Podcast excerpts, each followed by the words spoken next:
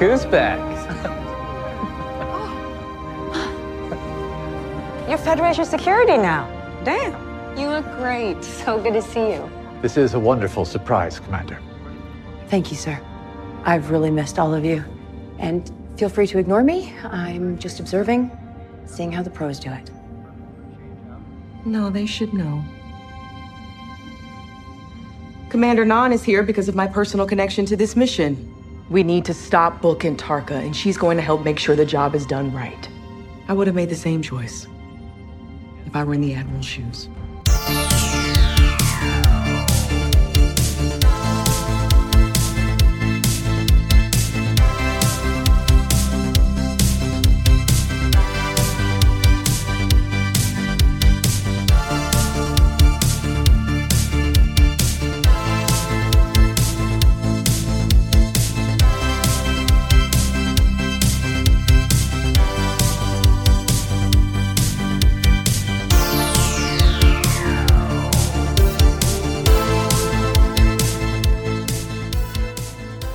Everybody, to Deep Space Pride, a gay Star Trek podcast. My name is Mike.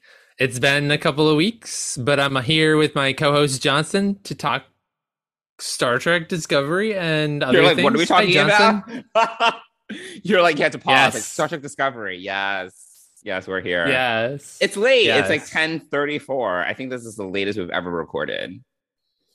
It is. Do you want to tell our listeners why we're late? So yes. late recording. So we were invited to view the like attend a virtual premiere of the of the pilot not a pilot, oh my god, season two opener of Picard. And we were like, oh great, fantastic. And that started at 7:30 Eastern. And we decided to rec- we sort of decided to start recording at nine. But then you were alerted that they were also showing episode two. So we had to abruptly stop. And obviously we had to watch episode two. And now this We is where we are. Mm-hmm. This is where we are now. Yeah. Now we're rec- now we're recording now because we have very busy lives. Very busy lives. Lots going Yes, on. There's a lot going so, on. So yeah, Well, there Mike, is. you, you might as well do a plug about your other podcast while we're here. So, yeah. I just learned about this 10 minutes ago. so yeah, uh, well the the um the premiere the preview episode it went out live today for Discovering Trek Picard. I am uh, one of the ho- co-hosts of that with uh, Mike Bovia and Jamie Rogers, who we met from Legacy Trek, Mhm. uh, from the Divine Treasury. Divine Treasury. I was like, what? Okay. Yeah, no, that's their that's uh Mike's handle. Um we met them in Vegas and also uh the sci-fi some of the sci-fi sisters are on there as well. Uh so I am uh I was do- not invited because I'm not the friendly one. basically, just so all listeners know, I'm basically the antisocial one. Mike here is the one that is super social. He's very he's very participatory in our Trek Geeks Slack channel. Meanwhile, I'm like a wallflower and occasionally like I'll like chime in and say something. If my if my name is like mentioned, I'll say something. Otherwise, I really want nothing to do with it. So this is why Mike was invited, I imagine. He's actually Fair social enough. one. Fair enough. You know, but we, you know, so it's funny because we did talk about this before we started recording. You say that you're not the social one, but Jamie was like, he, we talked for a really long time on at in Vegas. So, you know, he is social. Um, but yes, they, it did come up that he, I am the more social one. Uh, and out of our the two of us, and but Jamie mentioned that you you guys had a great chat at uh, Vegas in Vegas. So when we met up it was perfunctory. You know, we were there. It was small talk. Yeah. Well, I can anyway. I can I can operate functionally in a society. Yes, you can. Yes. Thankfully, thankfully Yes. so. Um, so yeah, so yeah, that premiere episode just came out today, and we're recording again Friday. So, So are you you're basically one of the um co-hosts for the whole season of Picard? yes, yeah, I I am the Jamie, myself, and Mike are co-hosting with a sci-fi sister or multiple sci-fi sisters whenever their schedules allow. So we And before our listeners think I'm crazy, I am very social, just in other in different ways than Mike. He's Yes, very friendly. yes.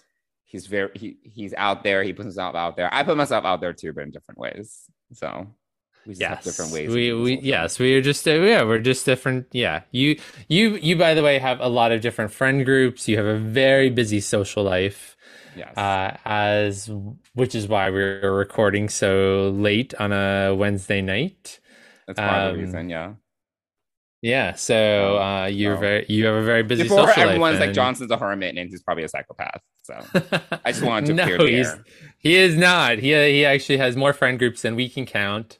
Uh, and um, yes, it's hard to keep up with all of your friend groups, which uh, you just get back I need an assistant. That's basically what I You really do. I mean, you yes, No. I agree. You really do. Um, but yes, you you have many groups, and you a few mingled in LA Yeah. uh, yeah, a couple of mhm. weekends ago. Right. Um, so And how actually, is this is not to tangent this too much, but this has come up because I have been seeing someone, which I brought up in our last podcast, and right? fitting this person into my schedule has been interesting because he is not a planner. If anything, he's kind of anti planning. He likes to kind of go with the flow. He likes to schedule things a little bit more freely. He's more a free spirit, I would say, like a little bit more like kind of Okay. like, oh, you want to hang out today or like hang out tomorrow? Meanwhile, I'm like, hey, do you want to put something on the calendar for two weeks from now? You know, which he's not really a fan of yes. um because he doesn't Yes. he wants to kind of operate more freely it's not i think one thing that's interesting is um me kind of coming to grips that him not wanting to lock something down too far in advance is not him saying that he's not interested in doing it or that he doesn't want to. It's more it's not a matter of commitment per se. It's more like why do we need to decide so far in advance? He just has a very different way of operating and thinking. Meanwhile i'm like where's my excel sheet you know, that lays out my entire social calendar. So you you and Mike is sub, subject to this all the time. He'll get an invite from me when we say let's get dinner next week. It'll, he gets an invite within five minutes.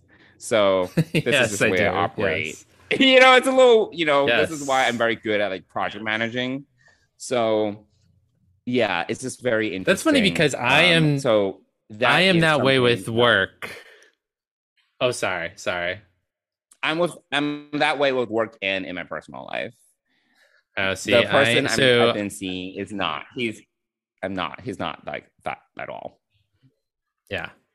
which is interesting. No, I'm uh, I'm much more like that at work because I run my boss's a lot of my boss's schedules, and I coordinate a Mhm. lot of meetings. I mean, a lot. Yeah. It's a great deal of my job. So, um, and project manage things as well, and all that. So, I you know, when it comes to my personal life, I'm a little bit more loose. Um, you know, and Dennis is I more like the things. planner. I like everything in little boxes. You know, like yes, yes, you do. So. yes. Um, Dennis is more of the planner, fortunately for us in our personal life, which helps. But I have helped by putting things on our calendar on our refrigerator, which is helpful to look at like a, the six week schedule that helps us kind of think things through. Well, So- Dennis doesn't even accept my calendar invites, so I don't know what he's doing. no, he doesn't. He doesn't use Google Suite. I'm like, No. how do you function? Yes. So, uh, yes. So, yes. But yes, Uh, we've I had a busy. we- have had a busy two weeks because yes, you mentioned I went to LA. You, went to LA. to handle 15 kids. I was on a youth service trip. Uh, yes, with 15 kids. I got some live updates. It was it sounded like it was insane. it was insane it was uh yeah it was really hard work it was exhausting and uh i took of most most of the past weekend to recover Yeah. aka sleep a lot um and yeah it was good though i mean it, you know it was uh 15 kids from 7th to 12th grade uh and so obviously a wide variety of maturity levels and development levels and Mhm. um, personalities and uh, skills, both in you know, um, taking care of things in the bunkhouse where we stayed, but also like just skills in general, life skills. So Yeah. um, yeah, it was a well, they're all they're all of, uh, teenagers or preteens or what were they? seventh. I, how old are seventh graders? Are twelve? I think. I think. I think they're twelve through Oh, uh, well, I mean, yeah, some of them are preteens then, if they're seventh grade, yeah, yeah, like eleven, yeah. So like eleven. no, 12, no, no. Twelve was the youngest. I think twelve was the youngest. Okay. Um, I think Okay. sixth grade, six, Yeah, no sixth graders, yeah. which is also considered middle.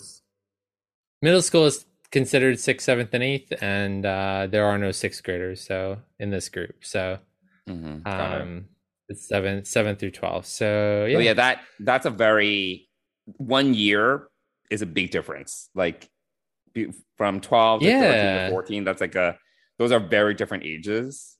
You know what I mean? So And I was talking, yeah, I was talking to Yeah. a coworker today, and she's she's a mom, and Mhm. she has three kids, and uh, she re- she's I didn't even think of this. The last time that those kids had a normal school year was three years ago. oh my god, yeah. So they're all like so, so they're all like socially bankrupt because they haven't been in school. in yeah. I, I mean i learned a lot about how i mean i learned i learned some i mean i you know obviously we all know that covid affected us all differently and how it continues to affect us differently but uh, social skills and interacting with Yeah. people in person is definitely a challenge for a lot of people as you kind of emerge from well what we think is the sort of the this end of the pandemic for now Right. uh, hopefully yeah. um, but for these kids, they hadn't been on a trip like this in a couple of years. And uh, so their lives have been really dr- disrupted. And I heard more than once that the last couple of years have been really dark for some of them. Um, Yeah. So, uh, you know, definitely, you know, I, I'd seen some of that in my niece and nephews, some, some social skill changes and Mhm. uh, things like that. But uh, now, you know, I've seen it in older kids now as well, which I kind of knew, but didn't didn't realize it was so dark and Yeah. No, it's know, hard. Um, so uh, so yeah, um, so some really challenging times. So it took, yeah, especially at that age, I think you're still formulating a lot of friendships. You know, you don't have like a solid group of friends, like a stable group of friends to like lean back on. Often, Yeah, and that came up for some of them, and uh, you know, uh, you know, New York City is, you know, is a great place to live, but we don't have very big places to live, right? hmm So Right. you can imagine that families on top of one another and yeah, working imagine. parents and kids and all kinds Right. of stuff has has created a lot and then being apart from friends and support systems is a lot. So so yeah so it was uh it was uh but the group came together in the end. I would say the last two days were much better than the previous four um Good. as they kind of came together and um and we worked through some challenges and uh yeah so but it was it was good. Um but it was exhausting it was draining and it was a lot of work and we were brittany and i were very happy to land at jfk I bet. um, Yeah. and hand them off to their parents who were all very happy to see them and grateful to us for going with them so yeah. uh, so in the end you know it was a it was a good experience and i will do it again uh, i'm happy to say that i would do it again Maybe not like next month. Maybe a little in a little maybe bit. yeah maybe not next month, but- maybe in a little Yeah. bit. In a little bit yes Yeah. but uh i really care for the kids and i um yeah so uh, it was a good trip but um yeah Good. so yeah so i had that and here we are this week this week is busy you know getting back into things and you know things that i wrapped up before you know work never stops and uh yeah and uh this week with tonight with the premiere uh which was kind of an unexpected kind of Unexpectedly two and a half hours. hours Yes. yeah Yes. uh plus trying to record plus just trying to you know have life and today's ash wednesday too so you know Right. there's that and uh so yeah A lot going on. there's a lot going on uh but uh, here we are here we are late at night and we're going to talk about some star trek discovery we're going to Yes. be we're going to keep our Picard thoughts mostly to ourselves for this episode. Maybe a little we'll share, but we Yeah, I guess we can wait until uh, next week. yeah we should we should you know but uh, early early impressions we can share maybe towards the end of the podcast. But let's let's Yeah, well, by the time that this episode is published, everyone will have well, it will have premiered. it will have premiered. Yeah, so at let's least give the pilot. So not the pilot. oh my Yeah, God, the season yeah. Sorry. Season opener. Yeah. So, but let's let's wait to the end. We'll share some quick thoughts. We'll see how late it is because we have two episodes of Discovery to catch To back catch up on, on. yeah, it's a lot. and uh, we are looking down the barrel of three final episodes. Uh, and uh, while we were away, also there was an announcement about a new movie in 2023. Oh my god, there was like so much fallout from that. You know what I'm talking about, right? The cast was like, "What the fuck are you guys talking about?" Yeah, there was a little bit of surprise, but then I heard um, Zoe Saldana say that the cast was up for it. So the problem is, to be specific, I think this was reported by it was a Deadline Variety that it was the agents that were like, "What are you guys talking about?" And the problem is, if the agents Ah. are, "What are you guys talking about?" then that means there are no contracts in place, which means that nothing has actually been negotiated. Which means that are these people even available? If they all want to do it, do they have other commitments? Sure, sure. You know, has the money been worked out? These are all much bigger stars. You know, Oh, they're yeah. pretty much all busier. Pretty much all of them are busier than they were uh, when they did Beyond. You know what I mean? They're much. A Mhm. lot of them are much more in demand. So it's like, have they even negotiated the money? You know, and now they. The, the thing is, like now that Paramount has put their foot in their mouths and said this movie's happening, which by the way, whatever. But apparently, I mean, like they did, they had JJ come and announce it, so they try to make it like more real. But the thing is, they lose leverage. You know, when you if they essentially have publicly committed to this movie, the agents can be like, "Well, you're gonna make this movie, so you got to give so and so more money." You know what I mean? yeah, yeah. So because of making the movies no longer contingent upon their participation, it's other way around. So it was just like, what is Paramount doing? It's like, do they understand what's going on? Like, I, I just don't get it. It's just so dumb. I, I, Well, you know, Yeah. you could reference any number of our podcasts where we talk about. I know. Basically, every podcast we complain about Paramount. Yes. Uh, so yeah, I I'm I didn't know that much of a shitstorm had happened for through that. Uh, but I mean, it's their problem. I mean, I'm not know, surprised. They'll, they'll figure it out. But yeah, I'm not and- surprised. Uh, you know, with JJ there, I think you know I feel if JJ wasn't there and they sort of announced it, then I Right. would. But I think uh, you know, also being you know the director and the executive producer, I mean, he's got some leverage with some money. No, he's got cred, so that's Yeah, why they yeah. had him. I mean, it was one of those like investment days, so they wanted Oh, to like, right, right, right. bring out the big guns. yeah. Yeah. But if they had, I feel like if JJ announced it, it's more legit. But we'll see. absolutely, happens, yeah. you know. Uh, and he'll find the money if they need it. I mean, hopefully they won't be too greedy, but I mean, the, but the problem is, you know, like Beyond didn't wasn't as successful financially for various reasons. Most of which, honestly, I put at the feet of Paramount. I don't think they did a good job promoting Beyond or Hmm. really leaning into the 50th anniversary of Star Trek. I thought they did a terrible job promoting Beyond, and it made the least money. And usually with these series, they make less and less money as you go on. You know, like they don't make more money; they make less money. So it's kind of just like, will they will they be able to justify whatever they end up spending on it? yeah, sure. Uh, I, It's been so but- long, you know. Yeah, it has been. You know, people like looking forward to Star Trek Four. Are they? Am I? You know, sure. It's like Yeah, I think there's probably more of a demand now as they've created fans, multi generational fans with all of the shows that they're producing right now. I think that, you know, I think Star Trek is on the uprise, and uh, you know, uh, we ha- they have Paramount Plus to advertise all this. oh stuff. my god, thank You God, they have Paramount Plus to lean into. So- yeah, well, I mean, from an advertising perspective, Sure. you know, yeah, and- I mean, I don't know. I don't. We we can go on and on about this. Yeah, but, yeah. um, We won't- we know, won't. We have to look. I, I mean, I hope the project, you know, comes to fruition. I obviously want that to happen. Yeah. It's just that Paramount, whatever. That's fine. well, they they did what they normally do. Yeah. So, so we're, I'm not surprised when you told me all that. I was like, oh, of course, of course they didn't do that. Of course. What are you talking Yeah. about? That like whatever. something was planned out? Really? No. Um, but anyway, not surprised. Uh, No, yes, not reference not all- shocking. reference all of our previous podcasts for feelings on Paramount. And Basically. uh, so, anyway, uh, I don't know if there's any other news, but that was the one that stuck out to me as I was kind of flipping through uh, some news yesterday. You didn't I think. listen to the audio novel, right? Yeah. Oh, I did. Yeah, yeah, yeah. I did. did? Oh, yeah, I did. I liked it. It was good.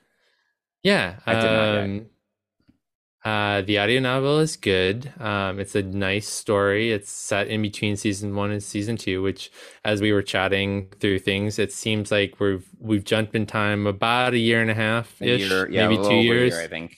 Yeah. So we're looking at uh, the show being set in twenty four oh one, maybe Mhm. 2402 uh early 2402 but um so yeah um but this takes place in between uh it does give a little bit of setup and i mean honestly i think it, it made more sense to me i'm glad i watched it or listened to the bulk of it after it's only like 90 minutes long so it's not very long Oh yeah. Um, right.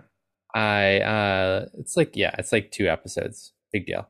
Uh it's one episode, but you know, the length of two episodes. Anyway, uh it was good and uh I think it made more sense to me after I'd watched the preview that we saw or that I saw in the Ready Room. I think you saw it just on YouTube or whatever. Yes. Um of Picard season 2 which gave us so much more and we would have had so much more to talk about at least i would have on discovering trek had we seen that prior to recording Uh huh. um, I felt like that was better than the trailer.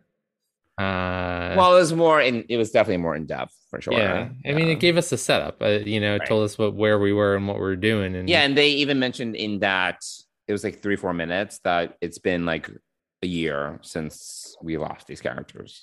yeah. So, um, so yeah. Anyway, um, but the the audio novel is uh, the audio play is actually really good. I enjoyed it.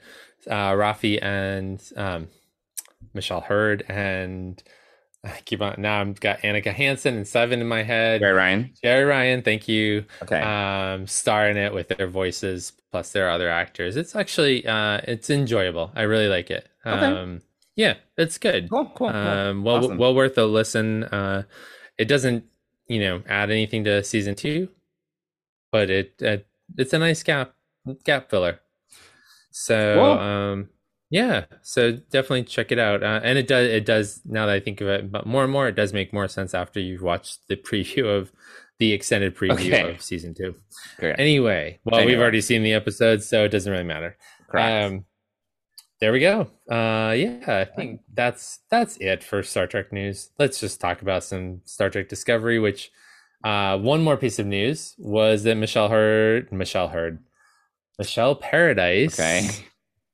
showrunner for Discovery, said that the sound is done for the final episode of Discovery, and they are scrambling to finish the VFXs Oh my god. for the for the fa- finale. So, Oh my god. Okay. Wow. uh, which is in three weeks. So uh, a lot of sleepless nights are coming for or are happening for the VFX team of Discovery, Thanks. but the sound is finalized. So there oh, you thank go. Um, so there's that, Wow. uh, and we're three weeks out from the finale. So Oh, wow. there we go. So let's uh, talk some Star Trek Discovery. Sounds good. So we got two episodes to talk about. We've got Rubicon, which I believe is episode ten, and the Great Barrier, which was The episode galactic 11. barrier. Sorry, the Galactic Barrier. Thank It's you. late. You're welcome. Thank you for always knowing the details that I forget. um, no, I really, I'm being uh, honest. Well, that's what I'm Um, here for. That's what you're here for. You're you are the detail guy. Um, so let's talk a li- let's talk about Rubicon obviously first. Yes. Look, we can't go on like this. If we keep digging in on our own sides, we'll keep battling each other and not the real threat. I know you get that. You said you wish there was a middle ground. I do. I'm sending you new data. Now, given the rate the DMA is mining boronite, we expect it to remain in this uninhabited area of space for another week. No lives will be in danger during that time. And what I'm about to propose is a plan President Rillak and Admiral Vance both approved. You stand down for the week. You come aboard Discovery. We hold you there. Hold us. Not in the brig. Just there for safety's sake, and it's just one week. And the Federation uses that time to make first contact and work to convince whoever created this thing to withdraw it. And if that fails, they'll back your plan to destroy the controller. How about you tell us a little bit about the meaning of the title and how it kind of fits in to that episode? Yeah, so it's funny that they, you know, usually, you know, Star Trek Discovery is a little heavy-handed and they will usually make it a point to say the name of the episode somewhere in the episode. So I was shocked. I was clutching my pearls that they did not say the term Rubicon anywhere in this episode. I'm also surprised that someone didn't bust out like the whole story about Caesar crossing the Rubicon and like all that shit. I was very surprised. Um, but the term Rubicon just refers to the river that Caesar crossed when he was basically going to declare himself emperor of the Roman, what was to become the Roman Empire, originally the Roman Republic. And it essentially means the point of no return. Like after he crossed the Rubicon, that was it. Uh, that indicated that his intentions were clear, that he was there to overthrow the Republic and declare himself Caesar. Um, and yeah, I think that plays. So basically, like moving forward without, you know, or not. You said moving forward. I was thinking, it's like crossing the line that you can't crossing really the go line. back yeah, up. there's no way back. You know, no way back. no way back. Things are not going to be the same after you do this. Yeah. And the only reason why I know this, by the way, is because I was a fan of the show on AMC called Rubicon, which was, it was like this uh, conspiracy show, fiction show. Um, it only ran Never heard of it. season. No, it was it was one of the slowest shows I've ever watched. I fell asleep every every time I watched an episode. Um, Excellent. but uh, the acting was good. It was just very slow. It was like one of those like slow burn mystery conspiracy shows, and I was like, oh my god, it's like dragging. But anyway, it was called Rubicon. So yeah, There we go. that's what the title refers to. So in Rubicon, we have um, Tarka and Book going after the DMA, Right, and we have the Discovery trying to stop them. Right. And we have a new, um, well, not a new, but a returning character. Oh yeah, So we also have the return of Commander Nhan, which was great to see and and a surprise. I was not expecting this at all. Uh, and I, I saw I think the I saw preview. I mean, that I think the preview spoiled it. yeah, yeah, or yeah, preview or one of the photos that they put I up. but love Commander Nhan. She's so great. I wish she could stay, but I think she has like I think she's busy with other projects or something. Oh, okay.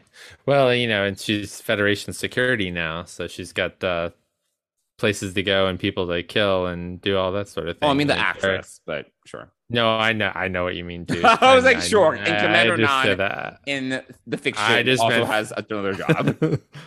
yes, she does. she also has other work. But yeah, no, I Uh, like that. I, I like that she came back. I like that she was able to. I mean, it's great that she and Michael have this relationship already. So it was really good to dive back into that. And they already, you know, because sometimes like these like these third parties come on board and it's all about the you know the friction that happens. But here Yep. they're already come from a place of trust. So Yeah, exactly. you don't have to like go through all that shit. You know? Thankfully, it was not a repeat of the first episode where the president was on there and they were right.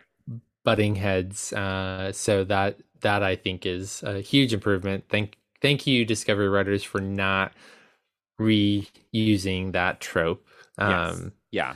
So yes, I was really happy to see her as well. I really liked how her and Michael interacted in this episode, and um, Michael really trusted her uh, Mhm. to make the right choice and to know, like you know, they they knew each other's boundaries, and they knew when to like which one was going to be making the call, Right. uh, which I I thought was really really nice to see something Yeah. different. You know, again, not drama based, but people based, Mm-hmm. character based. Uh, so I really enjoyed that that piece of it. Um, so yeah, we have her coming on board. They're going after Book, you know, in the previous episode before that, we knew that Michael said, you know what, I'm going to be one of the tools that they use to come at you, Book.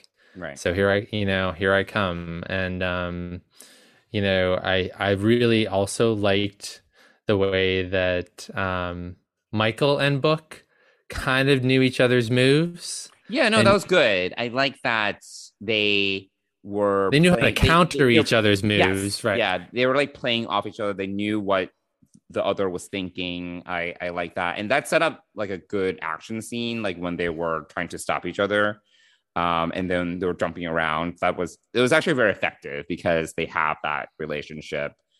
Um, Mm-hmm. It made those action scenes just more. Um, they just they just were more salient because you have that foundation in place. Yeah, it was. Uh, it was. I felt that it was a tighter script and a, and a better overall story because of Yeah. that. Um, Uh, the one thing is like you know, and Discovery does this all the time, and this is like, I sometimes it's good, sometimes it's bad. Where and we've criticized Discovery where sometimes like someone will just stop everything and tell the story for the purpose of character development. There was a little bit of this, like Commander Nhan, they were like facing this emergency situation, and Commander Nhan like suddenly gives this backstory. Like, okay, do you need to? Does this story need to be told right now? Like, you know what I mean?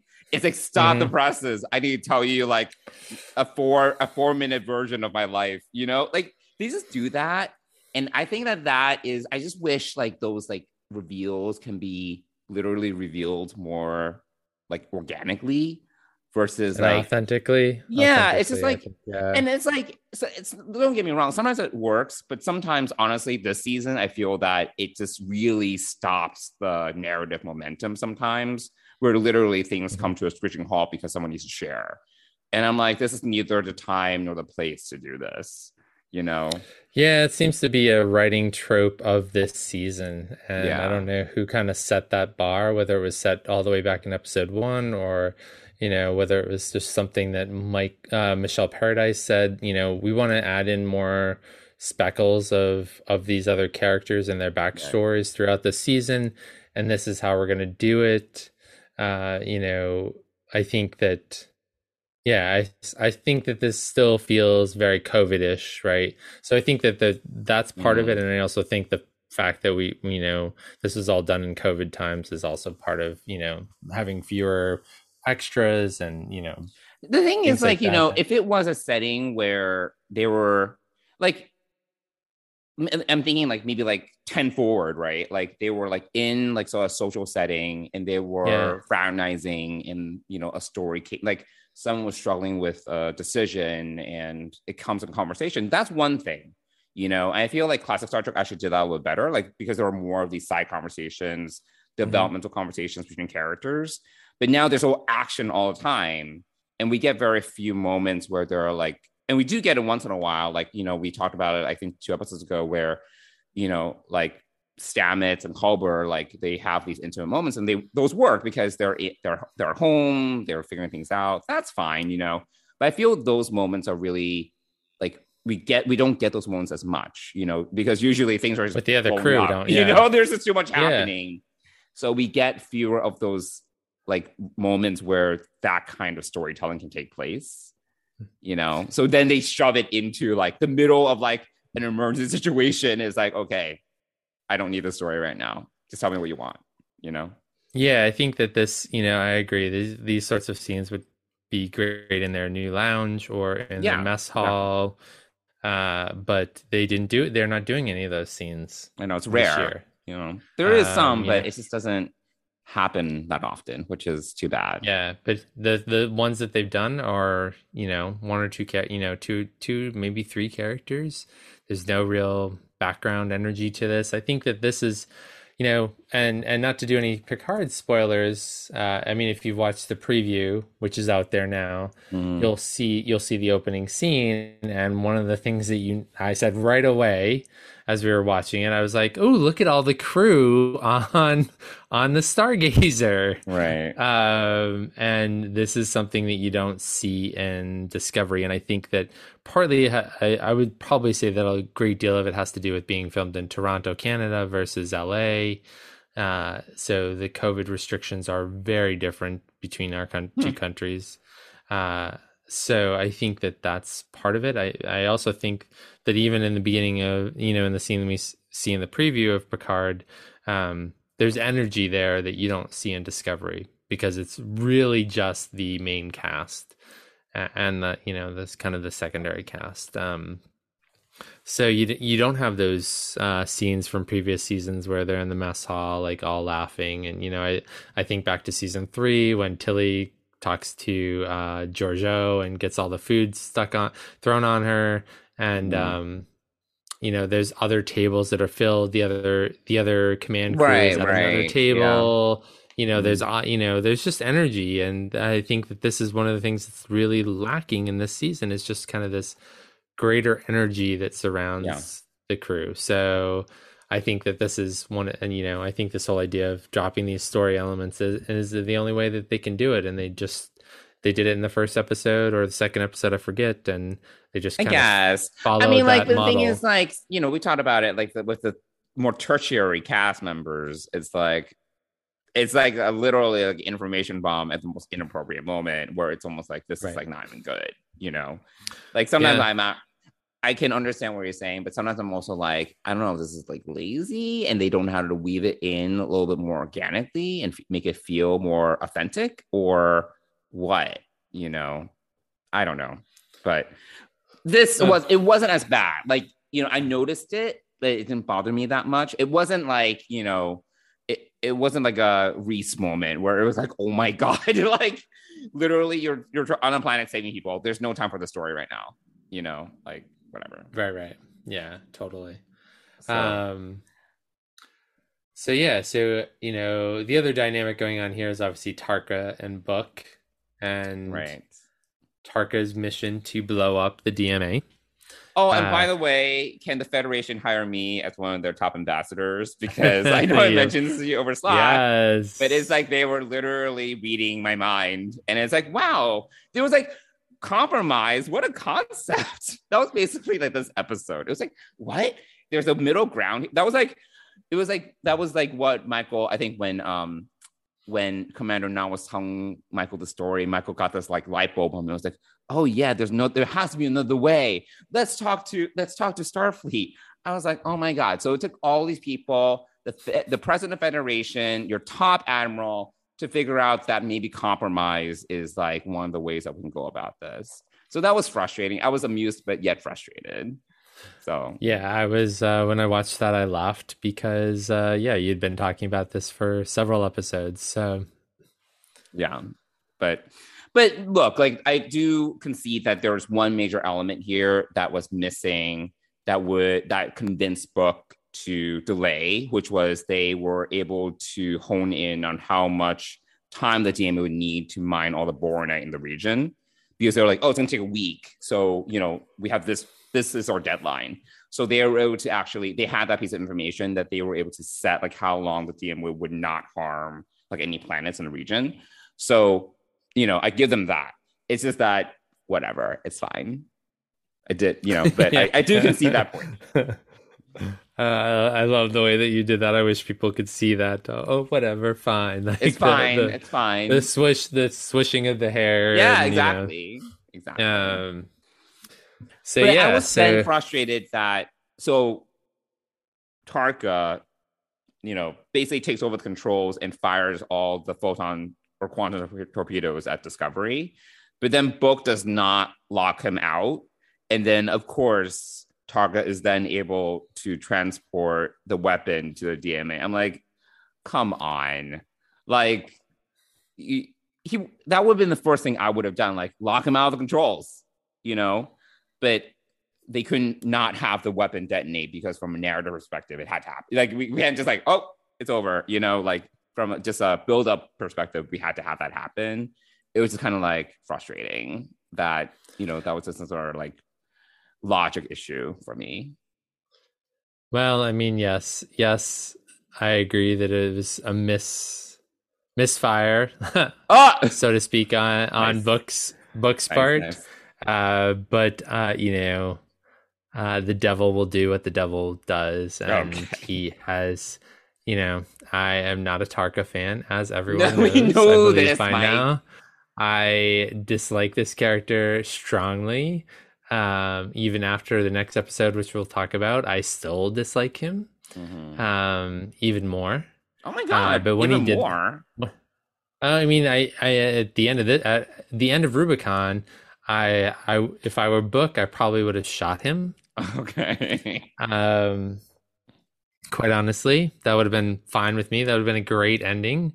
He he did it. Found out it wasn't there. I would have been all right. Yeah, you had your shot. Nice jo- nice job. You just screwed us. We're now really wanton felons in the universe, and I would have shot him.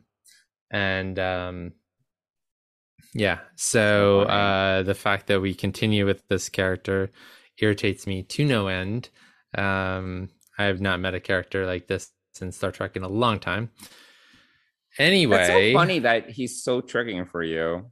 Like, Well, it's the bullying piece. Once you you know a bully is a bully is a bully, and you you you can't get out of that. You can't you know that isn't something that you change and suddenly get forgiven. well, Stamets, like we talked about last time. I think it was last time or two two episodes ago. Like Stamets was totally like that though when we first met him. He was totally like this like obnoxious, know it all, like bully. Like when we first meet him, he's mean to everyone. You know, until we saw his relationship with Culber, and that kind of softened him.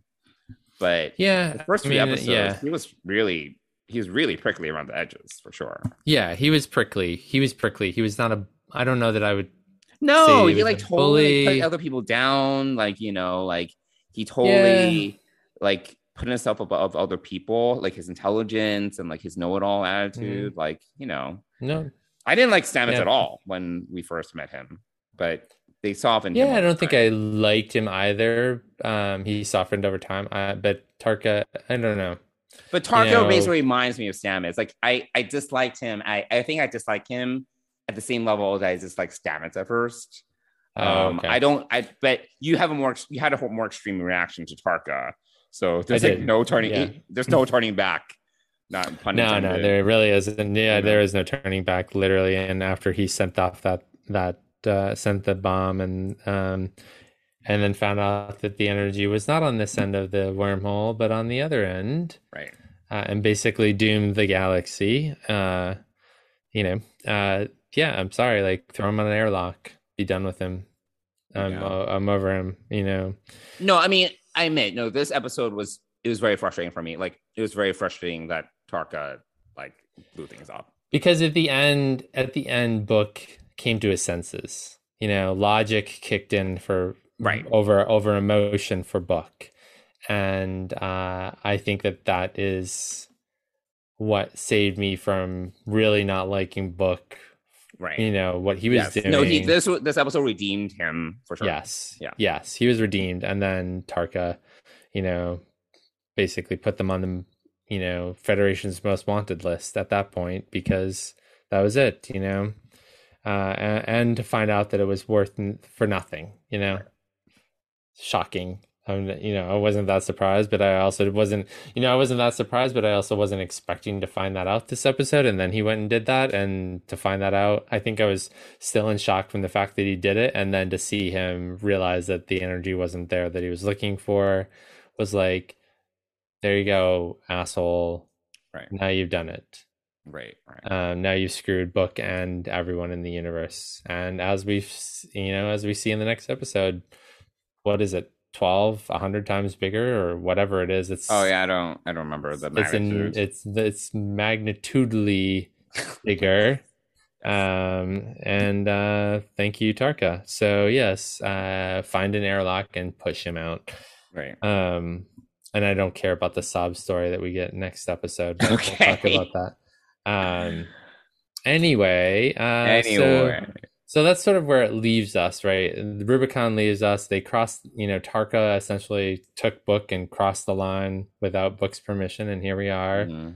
Uh, you know, a new DMA shows up right in the same place, basically continuing the work that the the weapon did, and uh, now it's bigger, and uh, you know, so that's uh, that is sort of uh, the arc of that episode. I'm trying to think if there's anything else that really sticks out for me for Rubicon before we get I into mean, there the might be some. Barrier. I feel there might be some like BC things that I just don't remember right now. Yeah, sure. Yeah. Um, yeah, Mm, there probably are, but uh, we've got two episodes to to Yeah. to talk about, and and Right. the Galactic Barrier is the next one. Madam President, do you have a moment? Of course. When last we spoke, you suggested we might share a meal. I would very much like to take you up on that offer. But Discovery is leaving very shortly, and as you know, we may not. So I thought I should um, tell you, while I'm able, how much our new friendship has meant to me and how much I've enjoyed working alongside you. In any event, I feel as if there could be something here. Perhaps more than a friendship?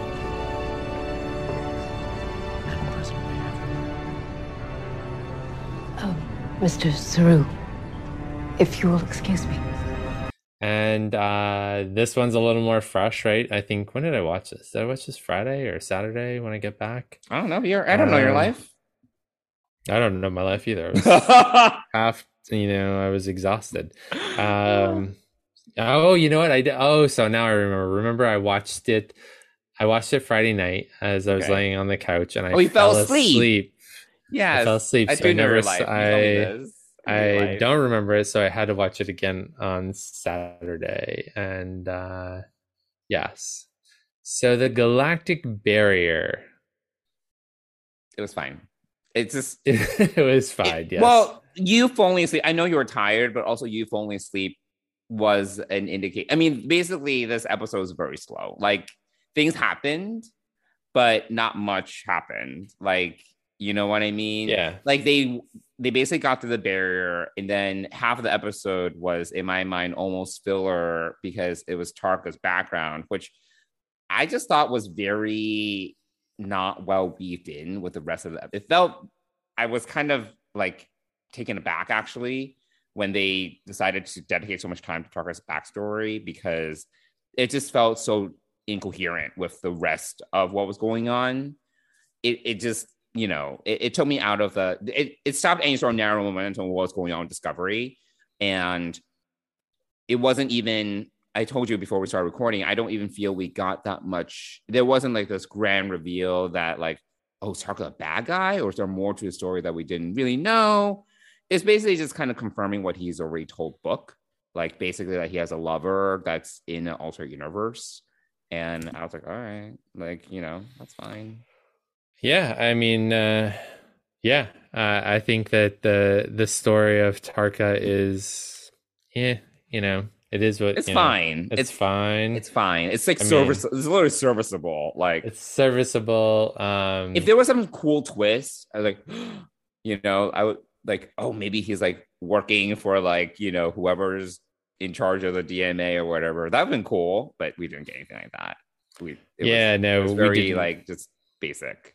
Yeah, it was. Uh, it was. Uh, it was. Um, you know, two people put together and eventually become friends. And then more perhaps even more. Um, which do you do you kind of call that an interspecies? Do you call that a gay relationship? Are they, you know, obviously Tarka's male is this is Oros male? You know, I we think he we was- we Yeah, I don't know. Well, I think he Um, says he, so I mean, pronoun wise. yeah, he he has always said he. You're right. Yeah, that is true. so- He has always said he. So But when you're talking about this- different species, it's like who cares about gender? It's like whatever. Yeah, right, exactly. Yeah. Um so and Oros is played by a really cute actor. You should look him up. I can't think of his name right now, but Really? uh, he's a cute Asian actor, yeah. Ooh, Uh, Asian. I can't even tell under all those prosthet- prosthetics. No, but he, you know, he plays a cute alien too. I kind of, I like the energy that he, the, I, I liked Oros. I, I thought Oh, it that's was, you know, an interesting. But I also, so here's my little mini prediction. I think Oros is a member of the 10C. That's so interesting.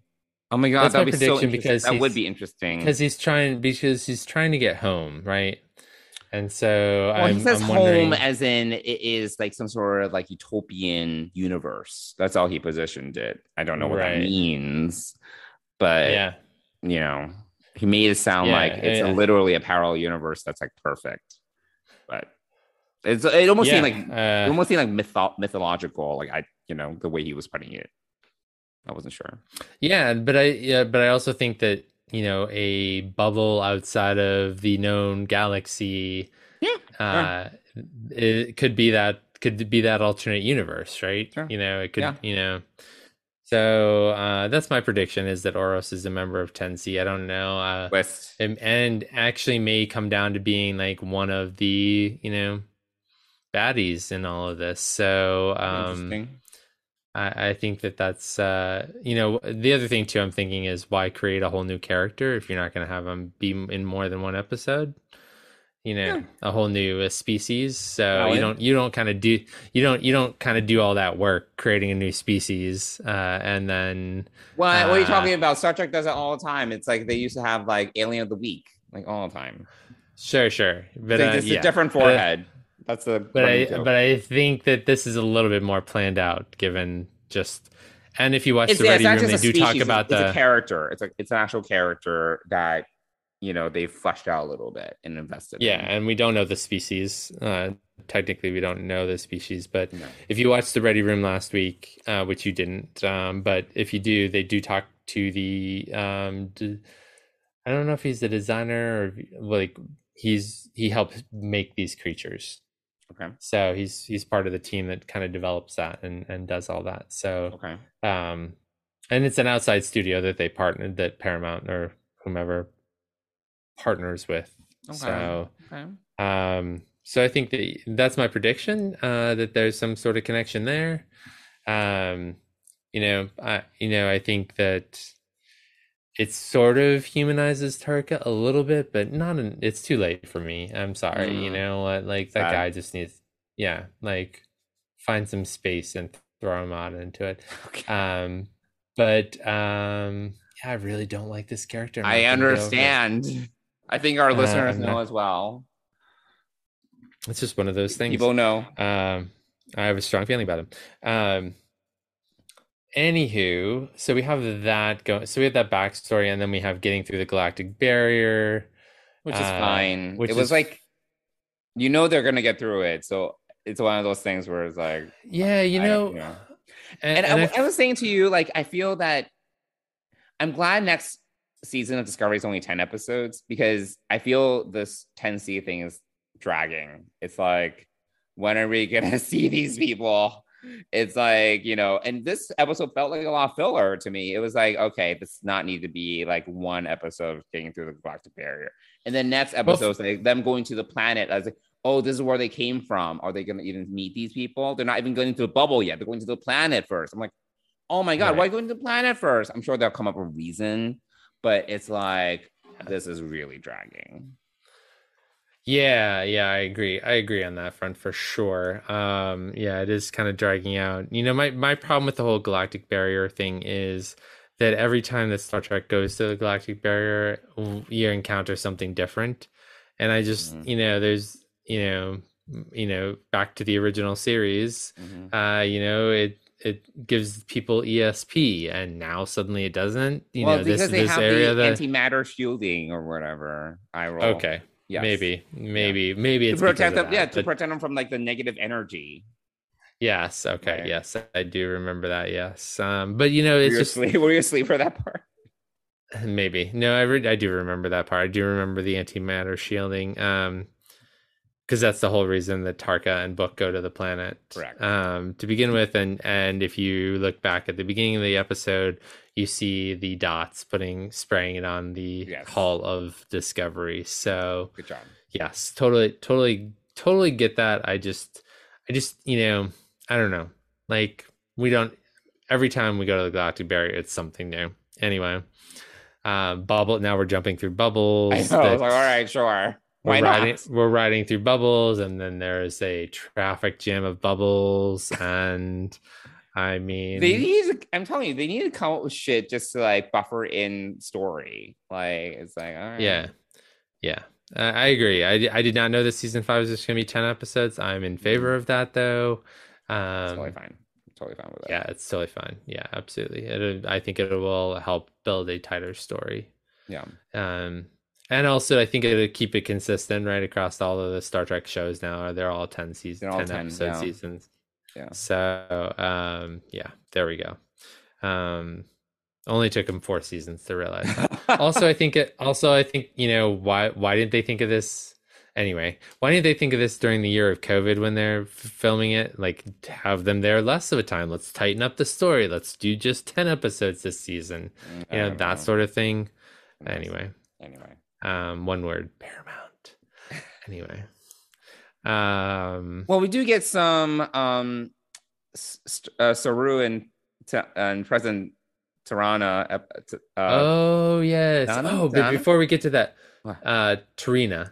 Tarina, uh. Okay. Thank you're. But uh, before we get that, we sort of say goodbye to Lieutenant Commander Boyce. Boyce. Uh, is it Boyce? is it Boyce? Bryce? Price. Bryce. Ha! No, because I get Price so- and Reese confused. And I was like, oh wait, is it yeah, Y no, it's R Bryce. or R Y? Sorry, It's I'm really Bryce. sorry, Ronnie. I'm really sorry. We never seem to get your character's name correct, but um, yeah, you're off to uh, hang out with David Cronenberg permanently. Yeah, I was like, I noticed that too. And then there was like this musical fanfare as he was walking off. I was like, all right. Yeah. I was like, I don't know if you noticed that. Like Saru was talking to him. I did, yeah, He's yeah. like, you know, congratulations, all your hard work, blah, blah, blah. Then music, the music Yep. swells. I'm like, all right, I guess. like, whatever. Yeah, well, the touching tribute, Like- Saru putting his hand on his like- shoulder, and like like it was a, you know, yeah, it was sort of a. I mean, he hadn't been in most of the season, and we we've been we've been we've had Lieutenant Christopher at uh, communications for most of the season anyway. So, except when Bryce explained uh, what was it, surfing and save the day in that episode. right. Um, anyway, And was like, bye. so we we say goodbye to him, and then we see Saru and President Tarina have a moment. Oh wait, Uh, there was another thing. Um, I need clarification. So Oh. we Adira is back, right? Yes. Adira comes back at the beginning of the episode Yes. and has left Gray behind because Gray is training to be a guardian.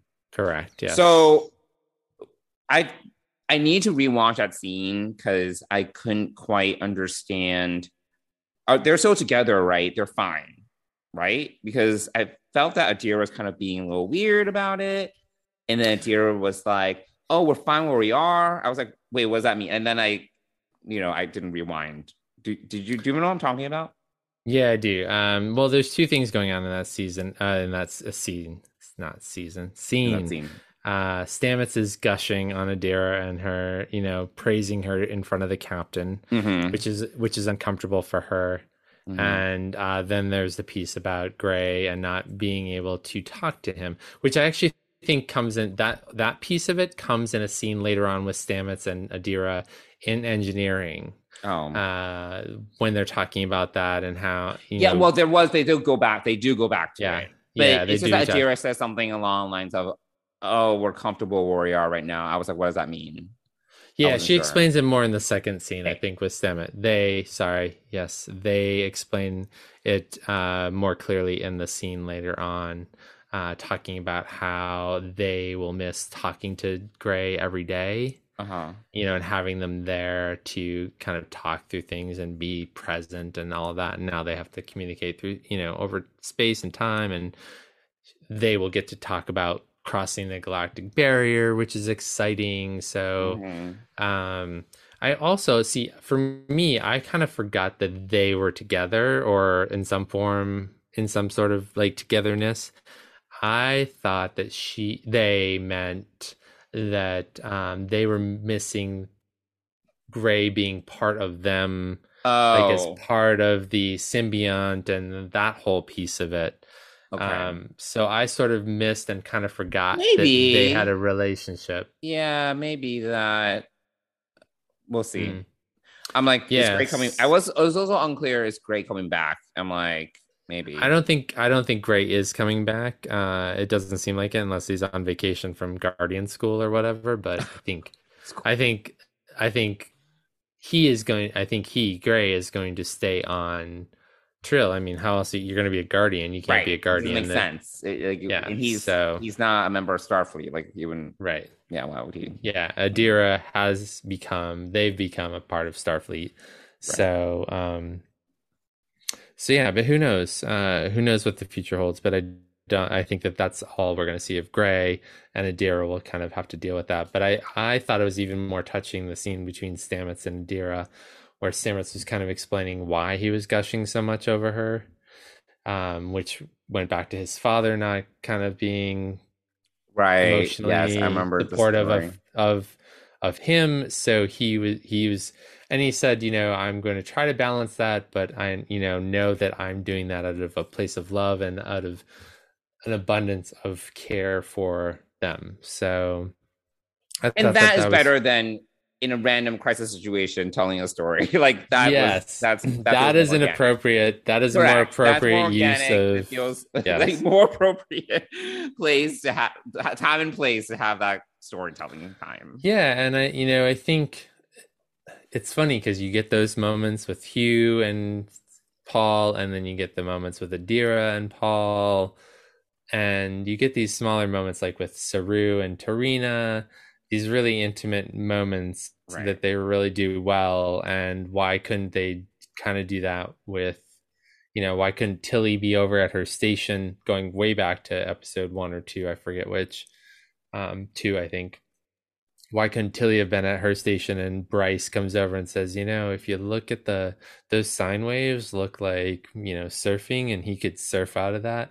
Like that would have been a more like Yeah, well, the problem is like they don't.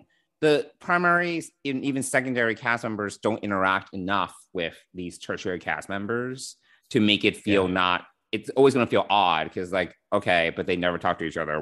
like, why are they suddenly talking? You know what I mean? Like, they just don't interact. I mean they have in previous seasons they've hung out in in 10 fo- in know, group 10 settings, forward. but not so much like you know more intimate, like one on one or one on two, which would you know that naturally would be the more appropriate setting for a story to come out.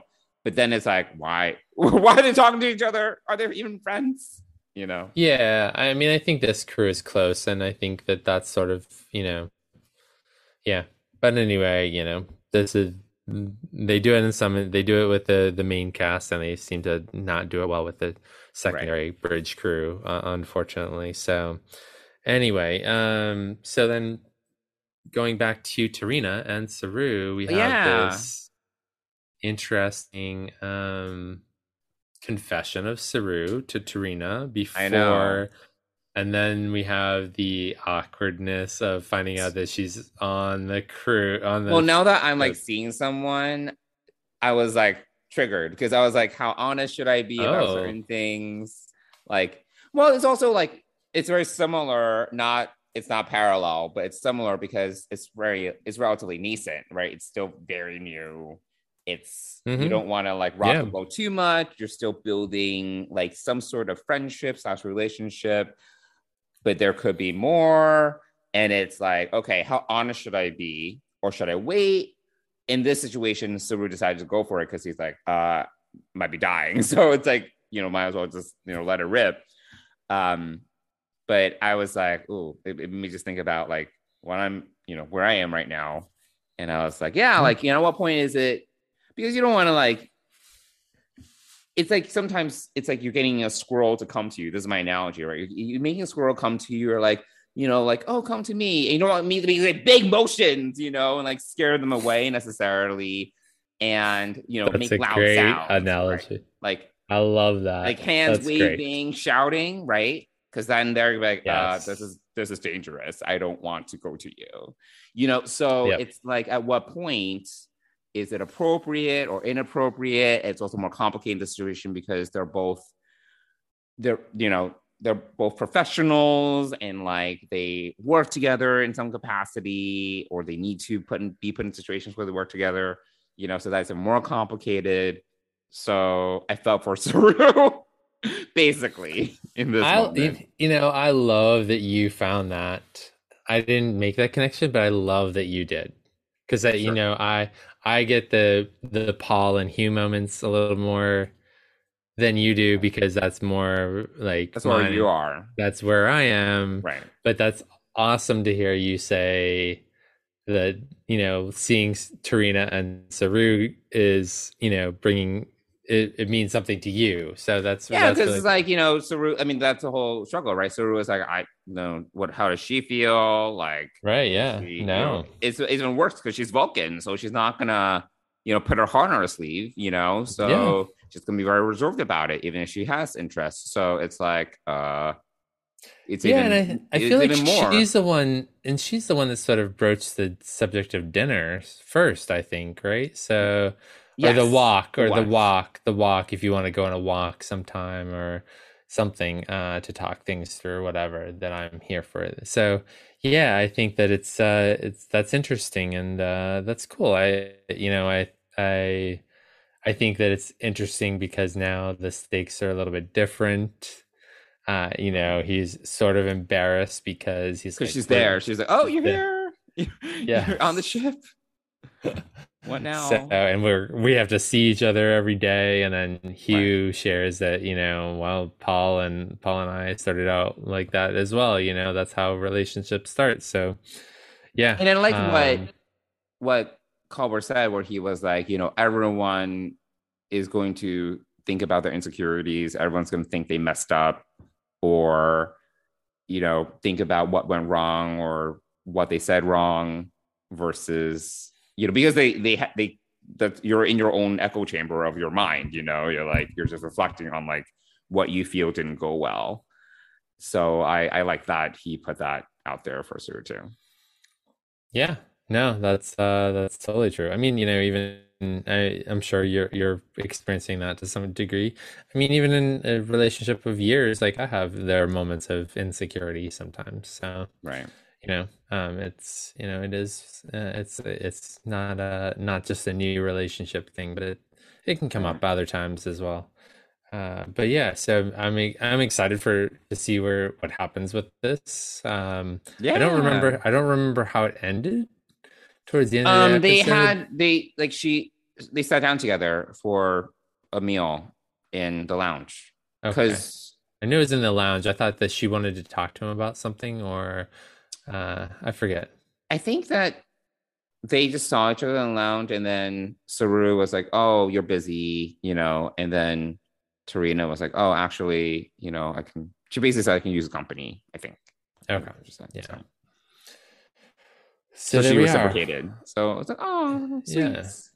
And yeah, I'm totally shipping them. It's great.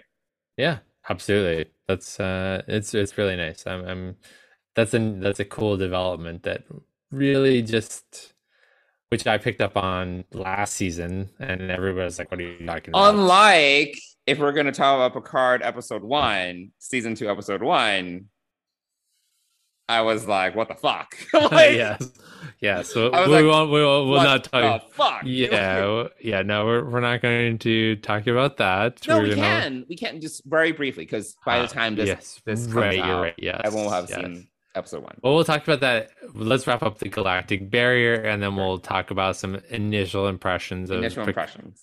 uh, of Picard before we uh, hit the sack. Um, so any uh, so we've gotten through the barrier, thank goodness. Um, I was like, oh my god, please don't drag this out further. we've we've uh, we've identified a planet outside of this bubble.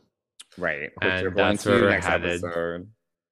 Uh, Book and Tarka have got their antimatter and are on their way. But then the preview for Um, next episode shows them like boarding Discovery to get something. I'm like, oh my god. Yeah, I was like, yeah, yes, that was not what I expected. And uh, seriously, so uh, Discovery had to jump through all these bubbles to get there, and you're just gonna like what slide Un- through? Like unclear. I, I don't Yeah. know. Anyway, I don't Um, need I don't need a whole sequence of them jumping through the bubbles too. Like I don't I do not I don't either. need that in my life either. So whatever. But my feeling is like, how, you know, time wise, again, how long is all this stuff taking? You know, so how far behind are the, you know, all that stuff. But anyway, Anyway. uh, whatever. So there we are. Uh, we're heading to the planet. We're getting closer to the 10th sea. We've only got three episodes left. I mean, seriously, like, um, there better not be any. Wait, two episodes. Is it two episodes? Galactic Barrier was eleven? Oh no, I'm I'm wrong. Sorry. Yes, there's three more episodes. Three. Is it three more episodes? Two more episodes? No, three. Tomorrow is the third. Uh, is March. Oh, you're right. Yeah. So correct. So Galactic Barrier was episode ten. Okay. so- Sorry. Yes, I or yes, I Yeah, you- previously misnumbered numbered them. I think. Yeah. Okay. Um, yeah, we have three episodes left. So, uh, yeah, not gonna get a lot of time with 10-C. I, I'm thinking before the end of the well, season. Well, I just predict like a quick resolution. They'll probably convince them that they're intelligent beings and whatever, whatever. I'm like, okay, I want something. Or will we get a best of both worlds finale? Uh, I, I'm I'm okay. I don't need I don't need this to drag on. No, further. I no, I don't either. I'm just. I'm ready for the if- next big mystery, whatever that ends up being. the next. I'm ready to complain about that. One. I'm I'm ready to complain about the next big mystery that we're going to spend way too much time on. the next universe shattering. Yes, Uh, crisis. Next crisis crisis, that- that Michael Burnham will solve. Yes, there we go. Basically. Basically.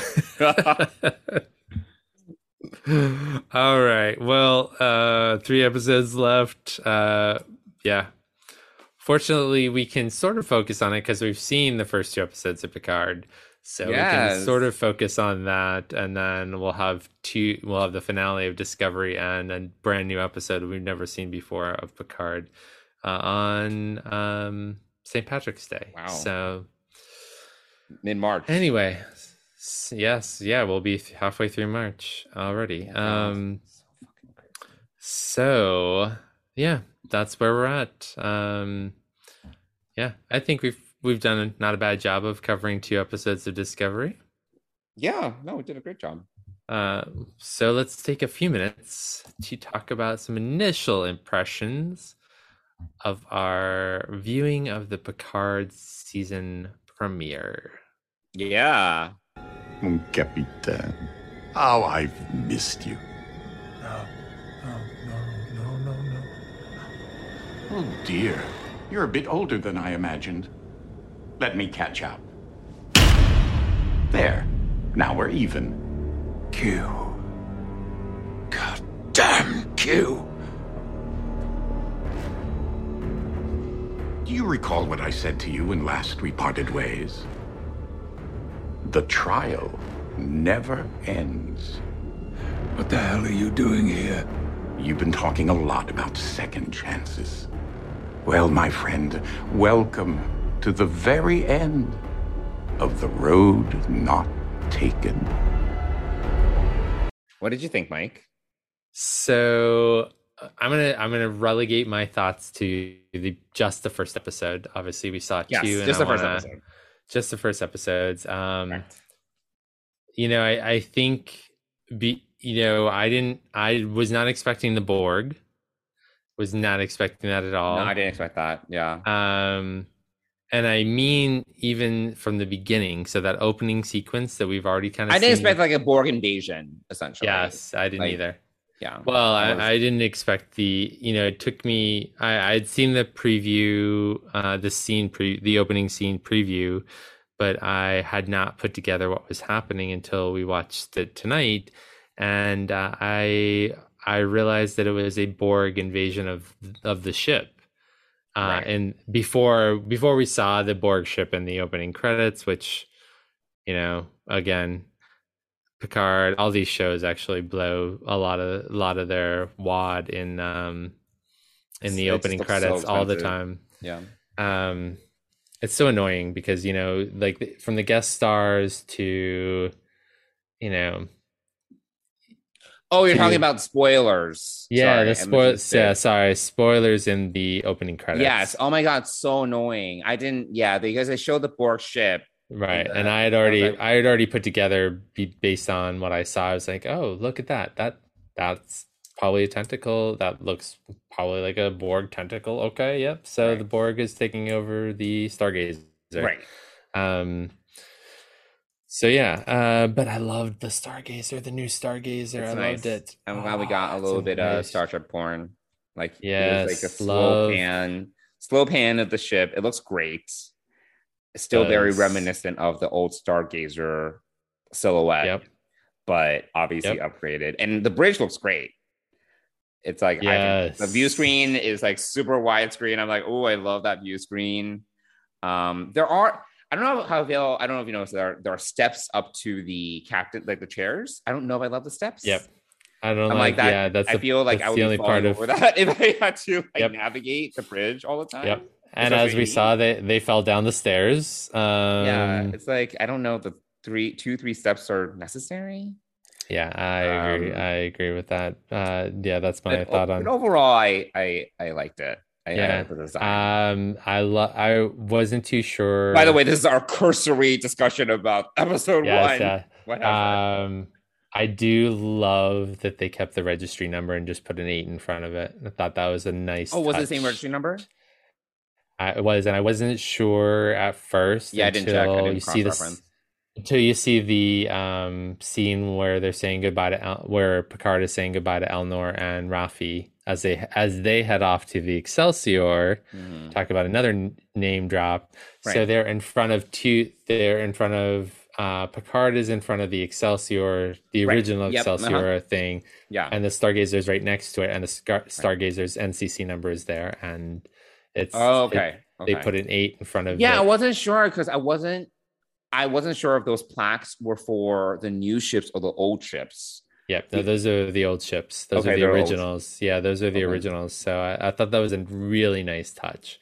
I really enjoyed that. I didn't get I, I when when we get it on Paramount Plus and I can freeze it, I'm going to see what other ships might be able to be made out. I feel because line. I was paying attention to the plaques. Like I feel that those are the only two they really put in front of you to see. Oh, That was okay. Really, that was right, well. really visible and clear because it Yeah. did mention. Yeah, I- like uh, they mentioned the Excelsior, so I was like, okay. Oh, did you hear? Uh, one of the cadets got assigned to the Sulu, which I thought was cool. Yes, I heard that That I caught. I was like, I was like, Yeah, woke right up at the sound of that. Okay. Um, but uh, yeah, I um, it was a little bit of a slow start. Other But than other, hello. okay, the Picard. Okay, Laris looks great. Yes, I was like, does. ooh, you're a little Yeah. glammed up. Like you You, know, are um, love and then Laris. we get this like weird fucking scene between Laris and Picard, and I was like, it's intimate, but I was like, wait, where's this going? And then I was like, oh my god, they're getting closer. And then I was like stalking you. I was like, what's happening? And I was just like, this feels so weird. It didn't feel yeah, I didn't right feel at off. all. It like didn't, it did not no. feel. I did not. I was not not feeling it. No, I it was so bizarre. I did not like it. But then it, they use this as a springboard to talk about Picard's loneliness, right? Which Yeah. fine. But I'm just Yeah. like, oh, why can they And just I- never be I s- back or like something? It's just and I slacked you when he was talking to Guinan later in the episode, which I thought that scene was Right. really great. Um, I was like, um, Beverly, anybody? Can we can we talk about Beverly? Like what happened there? Like right. why wouldn't Guinan bring that up? You know, um, and Well, why wouldn't had other has had other love interests, but yes, but you know, it was you know, but Beverly's probably Beverly the deepest one. yeah. Um, so yeah, I I feel that that's like a missing element. You know, like why wouldn't you bring up Beverly and all of this? Oh, Laris. I was like, Um, oh, I was, I was. it was it was really awkward, and It's very think- awkward. Yeah, it was. You know, it also felt like a little bit like oh, the wine was talking. You know, I'm tired. You know, like that sort of thing. Like there's just this comfort level there, but also this want. You know, throw some wine in there, throw a long day in the sun in there. you know, you're just kind of like, Oh, and by the way, did you notice? I was like, this is the most unnecessary use of technology, but they were transporting the grapes. I was like, I was like, oh my god, it's like so unnecessary. it's you know, I saw. So I the first the first time I saw that, I thought, oh my gosh, someone's beaming in to like I didn't catch it. I thought someone was beaming in to attack. grapes? Yeah, no, not attacking them. I thought it was beaming into hot, like right in the midst of that to attack Picard. Oh, okay, Um, okay. But yeah. no, they were they were transporting the grapes. yeah then i saw the transporters all over the place and i was like oh okay um because obviously a, an attack did not follow so i was like you know uh, okay um but yeah you know it's had a slow start um i'm still a little confused by the scene in the i don't know what do you want to call it Is the it atrium sunroom? Is it sunroom? sunroom atrium, sunroom Yeah. and the rose and his And then the flashback was his mom like killed or something. I was kind of confused about that. yeah dragged away by something right Yeah, I was like, did he? I didn't realize that Is it- like a and is it his mom childhood. Is What? it his mom? I'm assuming it's his mom, but I mean, yeah, it's his mom, but that's what I was like. Oh, did he? Does Picard suddenly now have a traumatic childhood, and that's why he's lonely? Because that's what Guy was yeah, trying- sure, sure, yeah. Guinan was yeah. asking him probing questions, and Yeah. he didn't want to answer. I was like, oh my god, I guess Picard, you know, we are we're, we need to give him traumatic childhood, and that's why he chooses to be lonely yeah. or something. Um. So anyway, yeah. Um.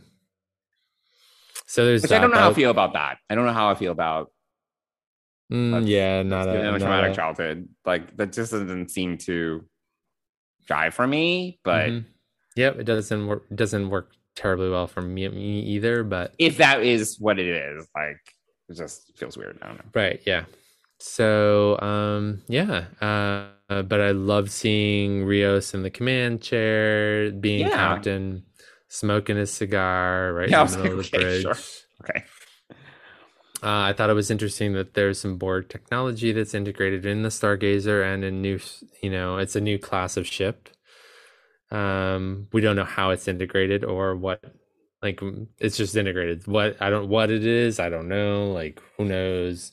Maybe it's the next generation of like neural. Remember the Voyager had Yeah, neural gel packs. neural gel packs. Um, so there's that. But But I would um, also be like, oh yeah, is this gonna be a security problem? yeah, right. Apparently, turns out to be whatever. Shocking. Oh, Shock- yeah. Shocking. Yes. Although, you know, we do learn that the Borg have been essentially decimated in this. Yeah, I noticed that too. Because Seven mentioned that, I was like, oh, so I guess what Janeway did at the end of Endgame, like, did more. I mean, I guess we, you know, that's. I mean, that's only canon, like canon thing we had to go off of in terms of what the most recent Borg.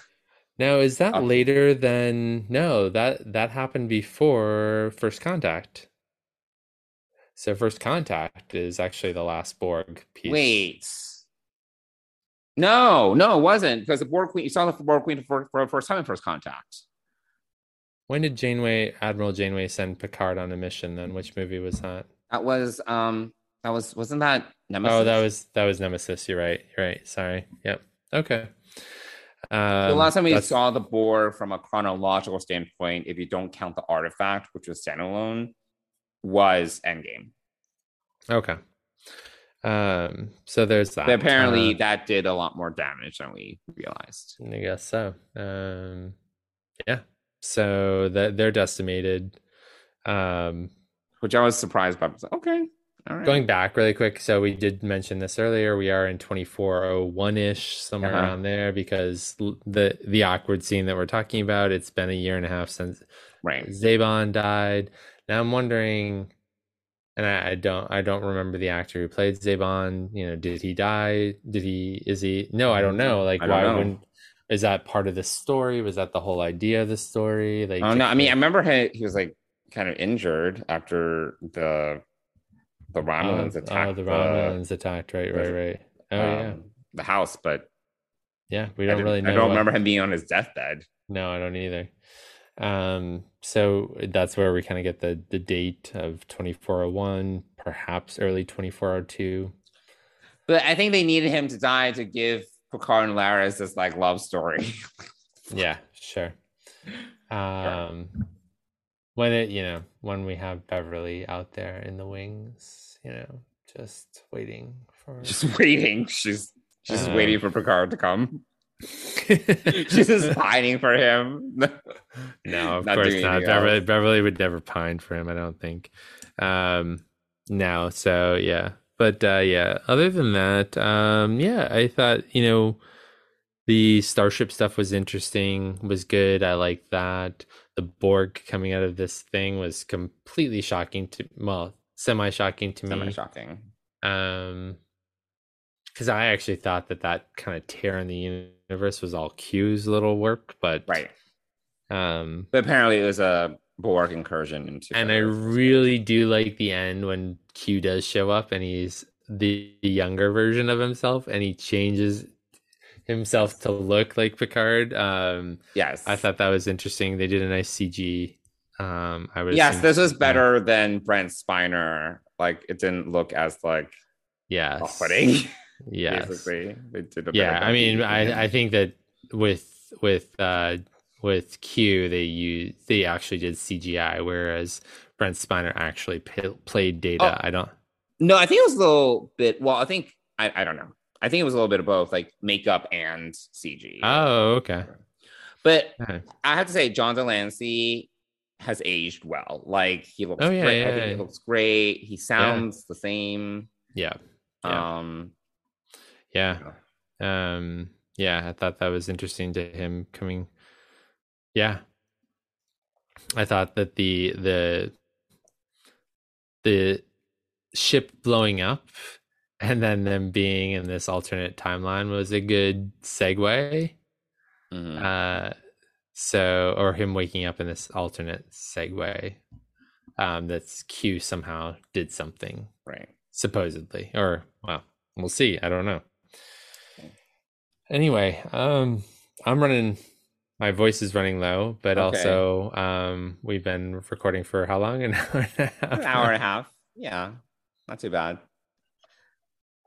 Any do you have any other thoughts on the premiere Uh, you mean are we doing an extensive deep dive right now? no We we're not no no no just anything anything No, overall, I liked it. I thought it was a good setup. I, I'm glad we aren't waiting too long to kind of get into it. You know, I, I did think that Picard season one, the beginning was a little bit slow, like, you know, before we got into even space. Hmm. So I'm glad that right now it's it really just going really, you know, I, I think there was like a half hour where it's like setting up because it's been a while. But other than that, I, I mean, I agree with you, it was a little bit slow to begin with, but honestly, it was probably 20, 30 minutes to set up and then it kind of went, it kind of, you know, went quick. So, yeah um no i i liked it i i i enjoyed this season opener um guinan was great it was it's just so she's so visibly aged like i was and she just acts she's not i mentioned this last time she she doesn't act like in my mind traditional she acts more like whoopi goldberg than like guinan. She's like more sassy but guinan was never really sassy you know? He was like do you want some hooch? I'm like okay i'm not sure if i ever say that but you know, I can see Whoopi Goldberg saying that. So yeah. No I, I you know um uh, yeah I, there's certain things you can do and you can't do you right. know you can't so you know I was like, all right, it's fine. And it's like only it was like a five minute cameo, like whatever. It's fine. Yeah, but it was great. It was great to see her, and I really, I am a fan of Whoopi Goldberg's for the most part, and um, I, you know, I, I think that, uh, yeah, I think it was great to have her. And I think that this season, I think it, you know, I I don't want it to all be about like childhood trauma or whatever, but I do think it is interesting that we are kind of diving now into this idea where Picard has always been a loner. Like, who was it? Laris had said it's been a century and you're alone, or was it Guinan that said that?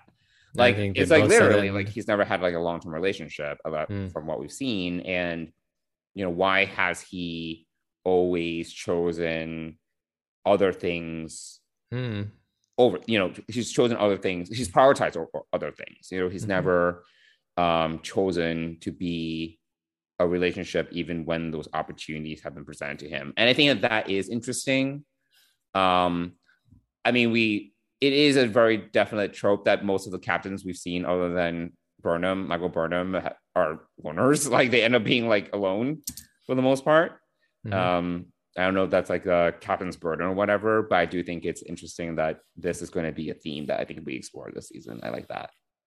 Yeah, I'm interested to see where they go with that. Uh, I'm interested. I mean, I'm, I'm interested in the. He needs to let love in, which is my mantra for this year. Oh yeah, right, right, right. Yes, um, he does, and uh, and I like Yeah. that Guinan was like, yeah, you've explored all these frontiers, but you know, you can't even put your heart out there. I, I did like Mhm. that a lot. yeah, I did. Too. Yeah, he does need to explore his heart and and all of that. So we'll we'll see what where that kind of takes him. Whether that does lead back to Laris or not. Who knows? I don't need, I don't need it to, but sure. I don't know. Whatever. Let love Um, in. It's like, sure, if it goes back to Laris, I guess. I also like that we're gonna probably explore uh Raffi and Seven's dynamic as well. Yeah, I mean, even from the And we- trailers, we're, we see them, you know, put together. So Yeah.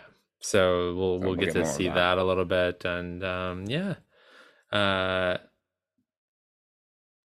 yeah, that's a that's a good roundup, I think. Yeah. Initial we can we can talk more about it next week and um I think we talk more about that along with episode two. We can, yeah. Yeah. So. Exactly. Um although we will still have only seen episode 2 once whereas we can watch episode Correct. That's true. again. That's true. so Yeah, episode two to- might be a weird, oddly a distant memory by the time we talk about it. yeah, yeah. whatever. Um, but anyway, uh, yeah, I think it's off to a great start, and uh, yeah, it's the hard to Borg believe Queen's we're. um outfit when she beamed onto the Stargazer. I mean, Girardi made a comment. I was like, Mm. that is kind of weird. Why is she like wearing this like robe? Like very odd. That different. That's different, and her That's different. It was of- very different. I and it was never explained, and I'm sure it will- be explained. I have no idea.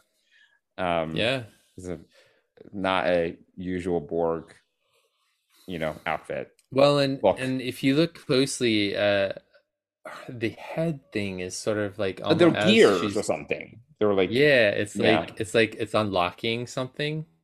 yeah. Like her head is gonna unlock. But then And was I'm wondering- revealed. Yes, and I'm wondering if we're going to see. It was Seven almost like a cocoon. It looked like a cocoon of some sort. Yes, yes. And I'm with, wondering uh, if that. You know, queen bee, Sure. like you know, analogy. Yeah. The remind me of some Sure. sort of coming out of Chrysalis or something. I'm wondering if we're gonna Um, see the seven of that universe uh, come out of that cocoon, which would be interesting. Well, what do you mean? The cocoon's like basically erased because now we're like in this alternate universe where that never happened. Right, but eventually we're gonna go back to that universe. I, that, you think we'll go back to that moment? You think? I think that we'll get some sort of reset. Oh, uh, yeah, that'd be nice if we get the reveal because I was like, uh, unanswered question. Yeah, I think.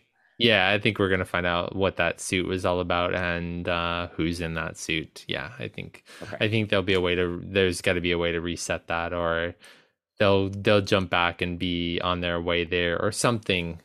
They'll they'll have that knowledge, Mm. and uh, Mhm. or they'll have some knowledge to kind of stop all of this, possibly. Right. Because they're also taking over not only the Stargazer but all of the ships around it. So Right. um, so we'll kind of see what happens. Yeah. Yeah, it was just like All the right. premise was like it was interesting where they were.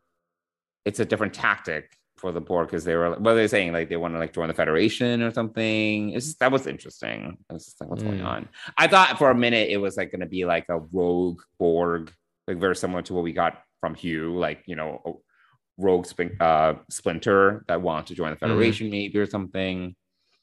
Um, but yeah, that's there. There's still a lot of questions there for me. Are, and and you know what? I was just thinking this. We may not get all the answers this season either, It's because they were filming filming these two seasons back to back, and uh, Mhm. you know we could we could have another we could have a cliffhanger at the end of this season. It's possible. Yeah. Yeah. So we'll see. Okay. Uh, All right. Well, it's been an hour thirty. So okay. Now we we're are. in our, It's past here we midnight. are. It Here is we past are. midnight. Um, well, Mike, do you want to talk really quickly about our sponsor? Yeah, so Fansets is the exclusive sponsor of the Trek Geeks podcast network and Deep Space Pride. And let me check really quickly because I know we talked about uh, the reveal of who, uh, what is coming out this month. So just released a couple of days ago, we have the Star Trek Lower Decks and Star Trek Picard title pins, which I actually have not seen yet, and I'm going over What to pins? So the title pins, but I'm not seeing them on the website yet. So um, that's interesting. Uh, that's what uh, Dan tells me. It tells us is the newest uh, um, pins for the first, and I'm not seeing those. So at least in the new releases, maybe they're somewhere else. Um, let me see if I can pull up the Star Trek universe ones before I lose my voice. Um, nope, we just have the deltas here. I'm not seeing anything else right now. But anyway, there's a ton of pins at fansets.com. I know that based upon what we've seen in just the first episode of Picard, there's going to be a whole lot more pins. They do a great job in recreating these wonderful pins, uh, especially the deltas from all of the series. And so head on over to Fansets put a bunch of pins in your cart. If you are in the US and you have more than $30 in your cart, you're going to get free shipping. And they ship out really fast. They're a great group, Lou and John and the whole team at Fansets. And if you use the code DS Pride, you're going to save 10% off your order. So head on over to Fansets, support them because they support us and the Trek Geeks Podcast Network. Thanks, Vincent. Cool. All right. Tell our listeners how they can reach us and share what their what their thoughts are on uh I mean, on- on these on everything. Discovery episodes or Picard. Yeah, so Yes. we love to hear from everyone. If you want to reach us on social, you can reach us on Instagram and Twitter at Deep Space Pride. And you can also email us at dspacepride at gmail.com. Cool. All right. Well, that's there we another go. episode in the can. yeah, uh and we covered a lot of Star Trek. Wow. Yeah, a lot. There is just so So- much Star Trek. Like there is non it's nonstop now. I mean There's an embarrassment of riches I- I of Star know- Trek I don't out know What else. Paramount's doing, but at least they're putting their money into Star Trek. So there it is. Well, yeah. Um, not a whole lot of novel or litverse stuff, though. You know, even the Picard novel got pushed back to September. So, uh, you know, my uh, outside entertainment is going to be uh, other things, I guess. No, uh, no litverse stuff. Bummer. But anyway, uh, yeah, plenty of, and we're just two months away from Strange New Worlds. I which- know. Oh my god, there's just, just a lot. that's great. I cannot wait. Uh, that's actually the one that I think I'm most excited about. But And also loving it all. by then it's gonna be warm in New York. Hopefully we Gotta- we- gotta hopefully hope we so. won't be in a post nuclear apocalyptic wasteland. You know, Yes. it's actually a possibility. Um, oh but man. uh, hopefully it'll just be warm and we're not on fire. I mean, yes, that'd be nice. yes. Hopefully the world will be at peace. We can emerge from this pandemic and uh, have and some hope and Russia time just to breathe. Just, just you know, I think this whole world needs to just breathe. chill. and take yes chill take a moment sit down breathe have a glass of wine do something but chill out so let's hope that that happens because god we need it Yeah. all right well we will barring any disasters we'll be back here next week to talk about more star trek discovery and star trek picard and whatever other news or uh, other Or whatever comes up. blunders Paramount puts out there. Blended. I'm sure. we'll Yes. talk about that too. I'm yes, I'm sure we'll have more of those too because that seems to be event of the week. Yeah. Anyway, thanks everybody for listening, and we'll catch you next week. Thanks everyone. Bye.